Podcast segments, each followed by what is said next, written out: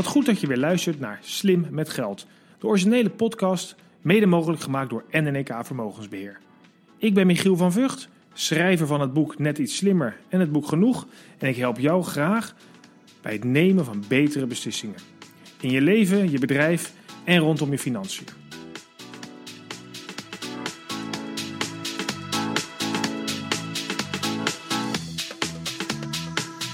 Ik ben overtuigd dat het nemen van betere beslissingen leidt tot een makkelijker leven. En mijn doel is om 10 miljoen mensen te inspireren na te denken over de keuzes die ze maken. Help je mee?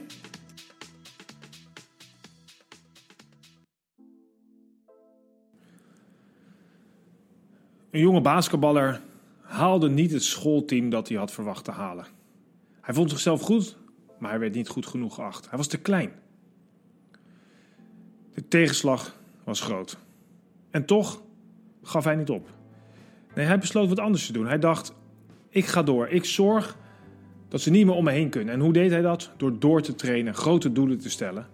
En elke keer als het even tegen zat, dan beelde hij zich in dat hij die selectiekaart zag zonder zijn naam erop. En dat motiveerde hem zover om naar door te gaan en door te gaan. En uiteindelijk werd hij natuurlijk geselecteerd. En dan werd hij de beste basketballer aller tijden. Ik heb het natuurlijk over Michael Jordan. Een die iedereen wel kent, of je nou fan bent van basketbal of niet. En een van zijn bekendere uitspraken is: Ik heb misschien wel 6000 schoten gemist in mijn leven. Meer dan 300 wedstrijden verloren. Maar ben ik gestopt? Heb ik opgegeven? Nee, ik ging altijd door voor het grotere doel. En in zijn geval is dat gelukt, want hij werd als eerste drie keer op rij kampioen van de NBA en daarna nog een keer drie keer op rij. De grootste basketballer alle tijden. Maar hoe bereikt hij dit doel? Door kleine, simpele, verstandige doelen te stellen? Nee, natuurlijk niet. En deze podcast gaat over doelen stellen. Hoe bereik jij die ontzettend grote doelen die jij hebt? Hoe groot ze ook mogen zijn, hoe verschillend ze ook zijn voor iedereen. Iedereen heeft uiteindelijk wel de wens om iets te bereiken wat hij of zij graag wil. En vandaar dat ik heb uitgenodigd in deze podcastshow David Heiner. David Heiner, een inspirerende spreker die ik laatst mocht uitnodigen op onze grote meesterklas. Waar hij een hele grote groep financial professionals mocht inspireren over het stellen van doelen. Laat ik beginnen bij het begin. En ik vraag David om zich even kort voor te stellen. David Heiner is a father, uh, a husband, a friend, a researcher and a professional speaker.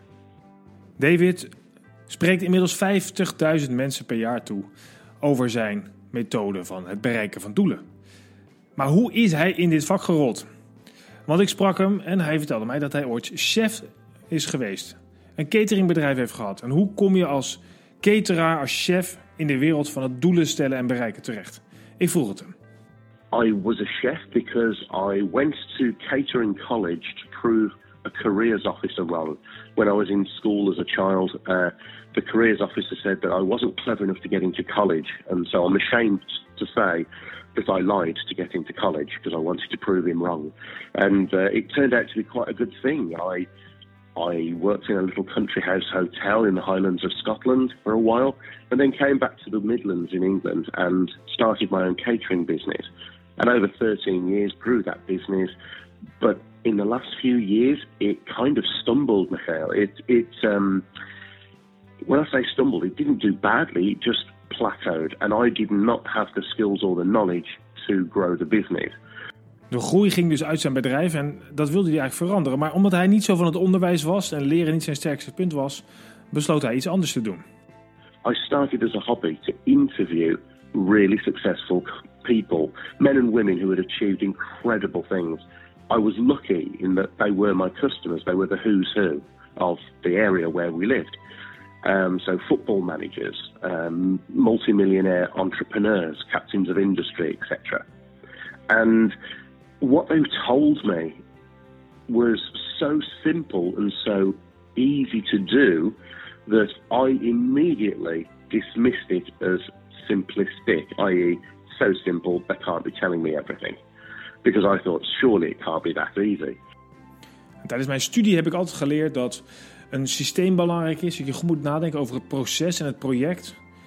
Maar Davis vertelt mij iets heel anders. Succesvolle mensen hebben een hele andere methode om het succes te bereiken dat ze willen. But actually, what I saw was that there was very little system and process, and most of it was around thoughts and behaviors. It was it was fundamentally their mindset and attitude and behaviors that drove their very simple systems and processes. Eventually, I'm, I'm sure Michael, you've been in a situation where maybe a dozen people have told you something and you've dismissed it, and then somebody says it to you in a way that you've never thought of before, the same thing, and you go, ah. And it was when enough of these successful people had all been saying the same things about how they set and achieve goals, I realised that actually this is what they do. And when I started to use it, it changed my life.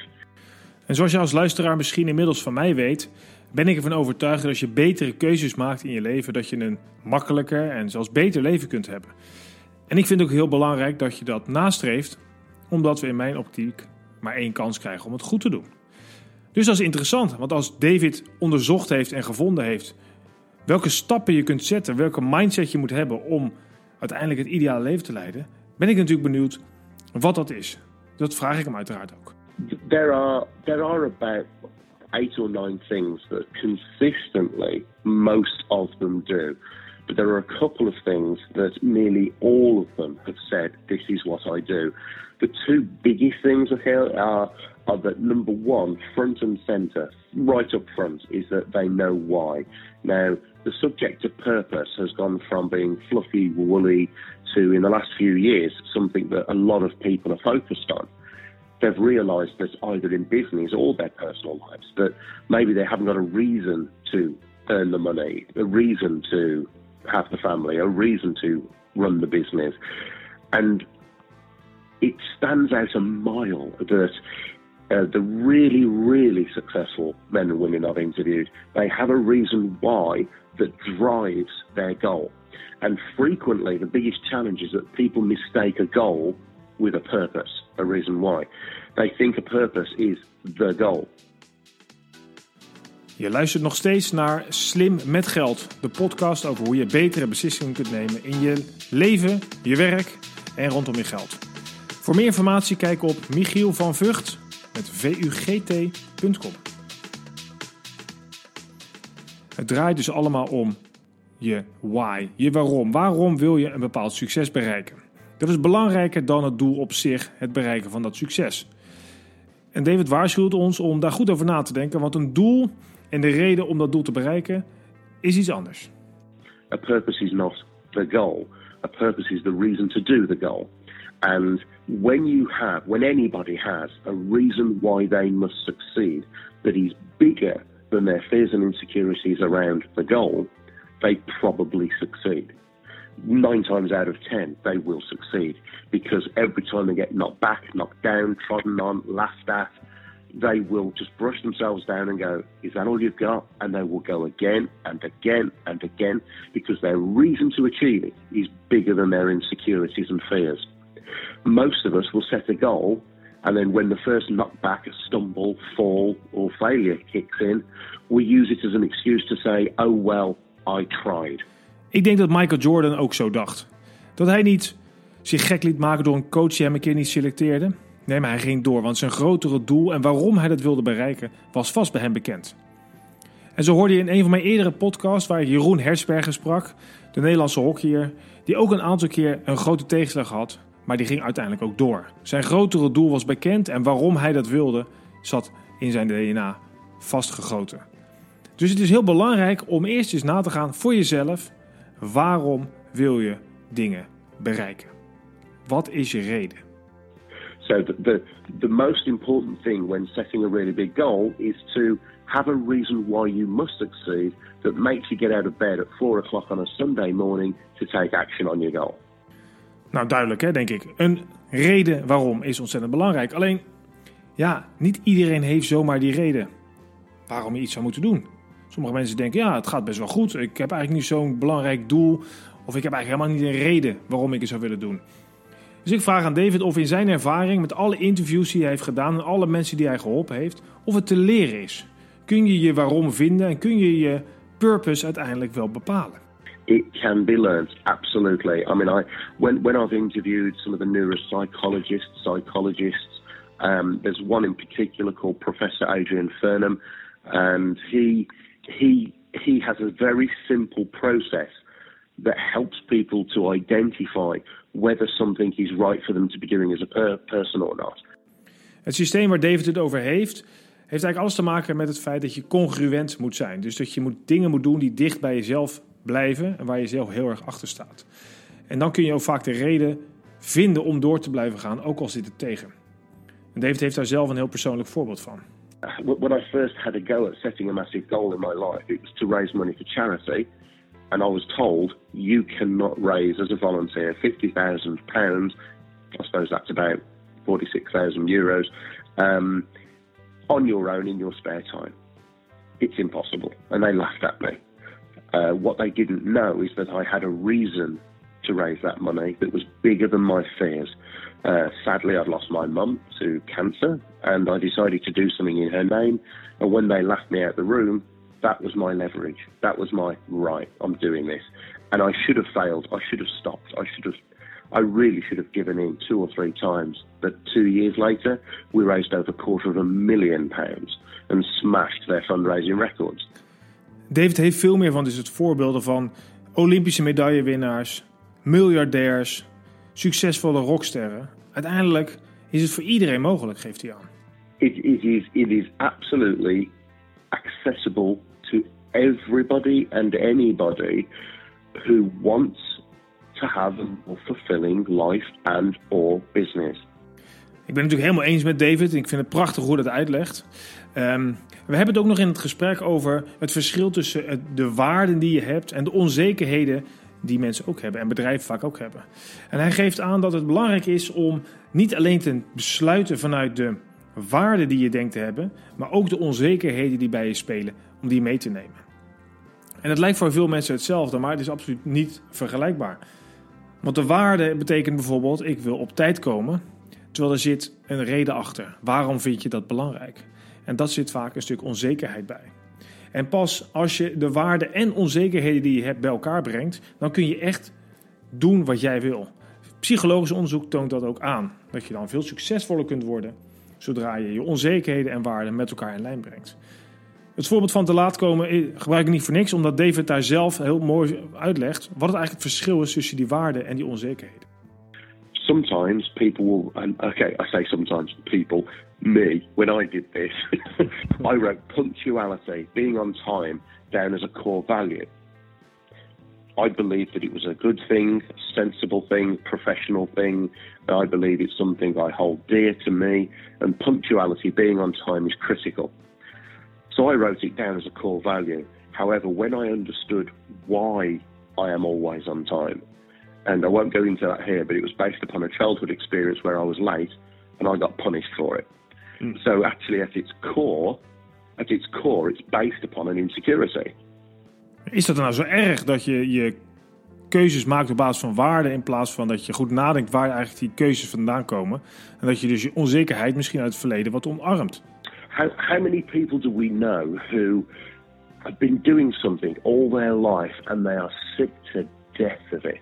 They don't know why they're doing it. They resent doing it. They don't even like going to work.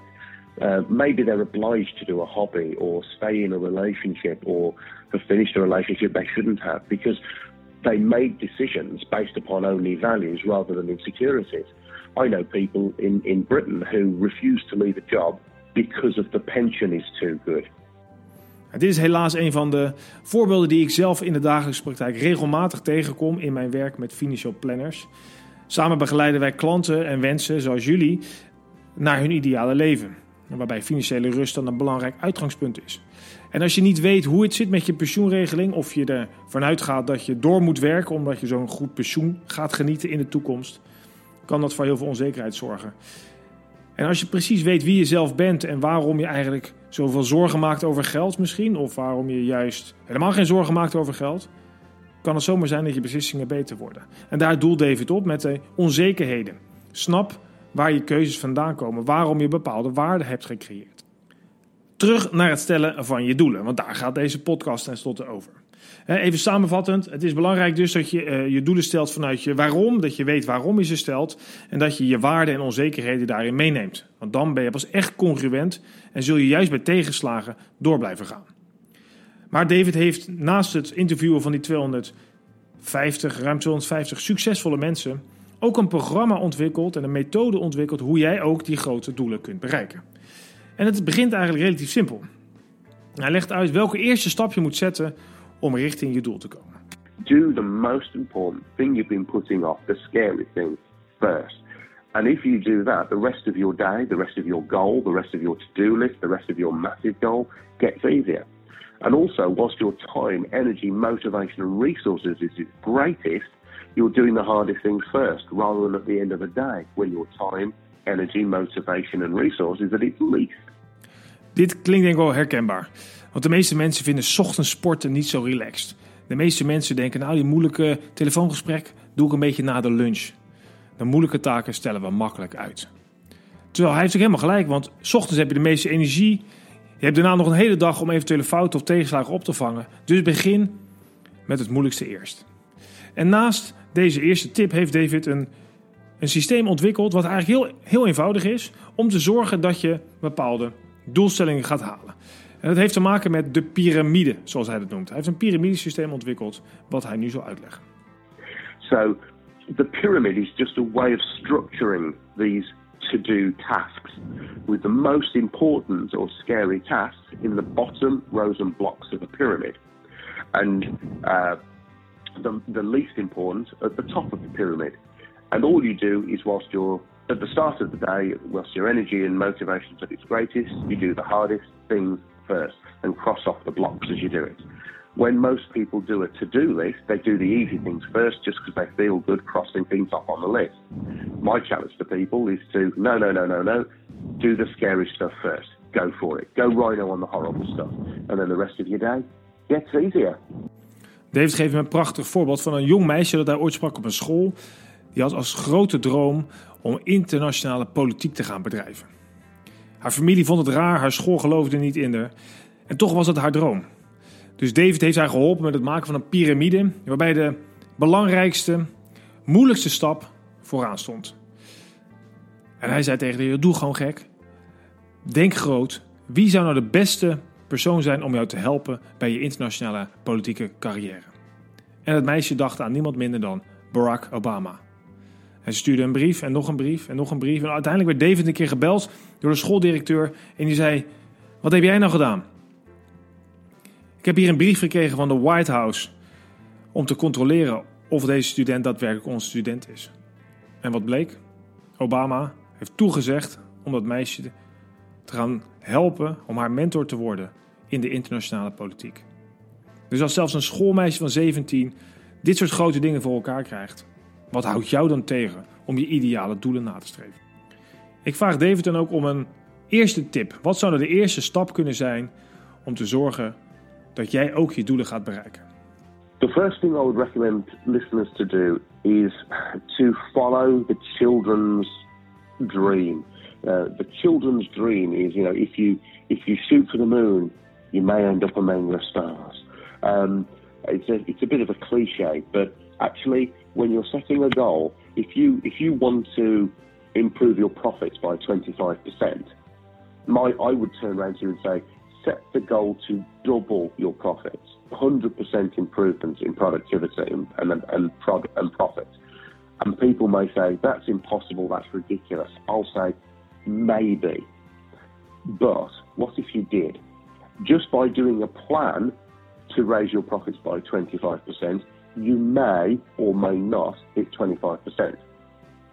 But if you set a goal and plan properly to double your profits, 100% improvement, you may or may not achieve the goal, but you will probably smash 25%. En dit is wat je wil, want zo bereik je uiteindelijk je ideale doelstelling. Maar dan moeten we wel stoppen met het stellen van de zogenaamde SMART doelstellingen. Een laatste les van David. Most of us are taught to set realistic and achievable goals, or SMART, or slim goals. Um, very, very successful people do not set SMART goals. Even the person who invented SMART as an acronym, he did not set smart goals. He set massive goals. And actually, what he's quoted as saying is when working on massive projects, the steps to your goal should be smart, not your goal should be smart. So the whole world is being taught to set themselves up to be average by setting smart goals. Really successful people set massive goals. Dus wees congruent, begin bij jezelf, weet waarom je iets wil, stel enorm grote doelen en begin morgen met het moeilijkste eerst. Mijn grote doel: 10 miljoen mensen inspireren na te denken over hun financiële leven. Ik geef graag lezingen en presentaties. Wil je me meehelpen? Kijk dan eens op michielvanvugt.com, deel een artikel, een podcast of nodig me uit voor een lezing. Bedankt voor het luisteren en tot snel.